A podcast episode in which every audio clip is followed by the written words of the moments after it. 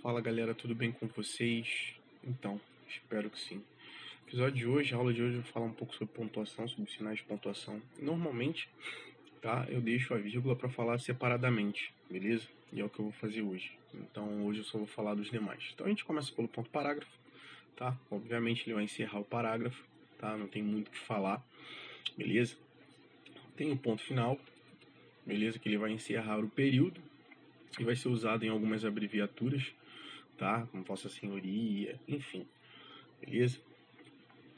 Ponto e vírgula, o ponto e vírgula indicam a pausa maior que a vírgula, menor que o ponto, até porque ele não encerra o período, tá? E eu emprego ele para usar em grupo de orações coordenadas, tá? Enfim, na, na linguagem escrita, vírgula é o leitor, ponto e vírgula. Na linguagem falada, vírgula o ouvinte. Tá? Então é mais ou menos nessa estrutura que eu vou estar utilizando. Estes edificam, aqueles destroem, ponto e vírgula, estes sabem pelos degraus da honra, aqueles outros descem. Beleza? Uh, dois pontos, tá? Então aí eu vou estar utilizando, por exemplo, para é, anunciar a fala de um personagem, né? Isso é bem claro em, em livro, tá? Em, em narrativa. Fazer uma citação, tá? Isso é na redação é muito, muito utilizado. Lembrando o poema de Vinícius de Moraes, Tristeza não tem fim, felicidade sim, por exemplo, tá? Uh, ah, Para anunciar a numeração, os convidados da festa os convidados da festa que já chegaram são, dois pontos, Júlia, Renata, Paulo e Marcos, ou seja, tem uma enumeração qualquer, tá? Antes de orações apositivas, só aceito com uma condição, irás ao cinema comigo ou então para indicar um esclarecimento, resultado, resumo. Marcelo era assim mesmo, não tolerava ofensas, tá? Resultado, corri muito, mas não alcancei o ladrão. Em resumo, montei um negócio e hoje estou rico, sabe? Então, nessas situações eu vou estar utilizando dois pontos. Pontos de interrogação em frases interrogativas diretas, eu não vou me estender muito, né? Porque na indireta não tem como, tá? Quem fez isso? Ponto de interrogação, tá? Interrogativa direta a gente acaba não utilizando ponto de interrogação, meio óbvio, tá? Ponto de exclamação, né? Eu tô correndo, galera, para não ficar muito longo, beleza? O ponto de exclamação é utilizado após interjeições, frases exclamativas ou imperativas, tá? Então, assim, vai indicar surpresa, espanto, susto, piedade, ordem, súplica, enfim, vai depender da, da, da, do contexto da frase. Ou seja, possui uma entoação um pouquinho descendente, mas, vamos lá. Como as mulheres são lindas, né? pare, por favor. Ah, que pena que ele não veio, tá? Uh, vamos lá. Reticências. Você está acompanhando meu material aí, beleza. Emprega-se quando queremos demonstrar que o pensamento foi interrompido tá? Houve uma suspensão de sentido. Geralmente é um convite o leitor à conclusão é sua, tá?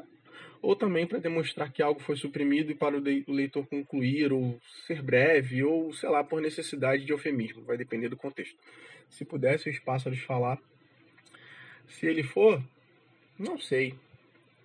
Além, muito além daquela serra, ao, a, ao alongamento tépido da luz, acho que ele faltou com a verdade.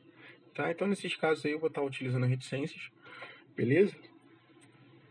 Travessão. Travessão é um traço maior que o hífen, tá? Cuidado vocês aí na hora de escrever a redação, na hora de uh, vocês escreverem a, a sua produção textual e sabe, principalmente a narrativa, ou então até na própria redação, mesmo na própria dissertação mesmo, quando for estar utilizando o, o travessão no lugar das vírgulas, tá? Ele é um pouquinho maior que o hífen, beleza?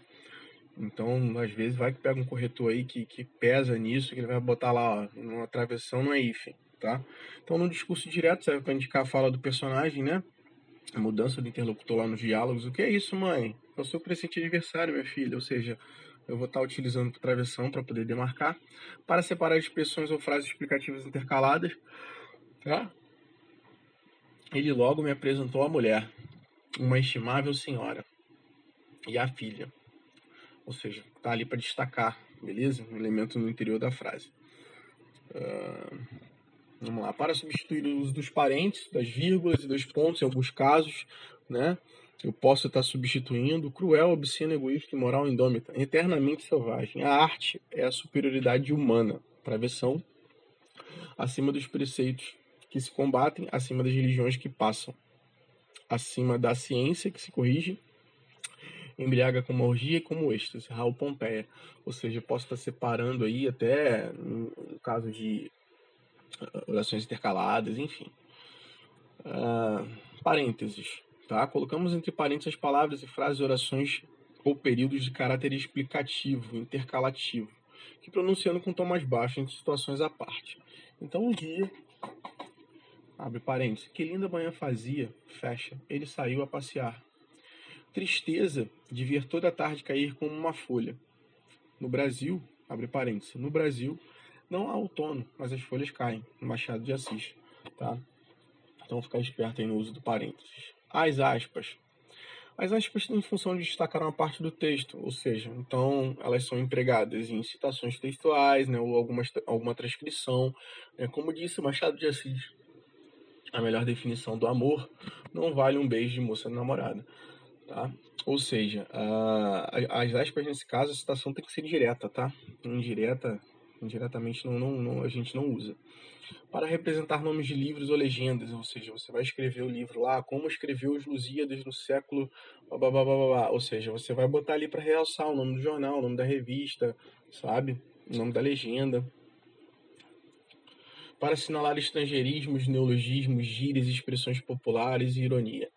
Tá? Então, nesse caso aí, você está escrevendo sua produção textual, muito importante você estar tá fazendo isso, né? O lobby, uh, network, know-how, essas palavras estrangeiras que a gente não encontra no dicionário, né? É legal você estar tá colocando entre aspas até para você estar tá assinalando isso, beleza?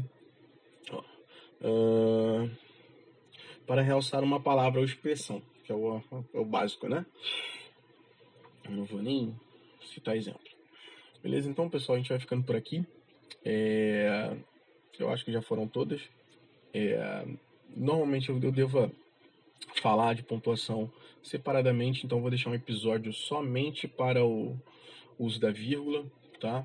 Eu vou separar os, principais usos, não vou, uh, como é que se diz, pegar todos, né? Porque se você entrar em qualquer site, pegar em qualquer gramática, são muitas regras, eu só vou fazer um apanhado geral, tá? E eu vejo vocês no próximo, no próximo episódio. Valeu? É nóis, um abraço, fui.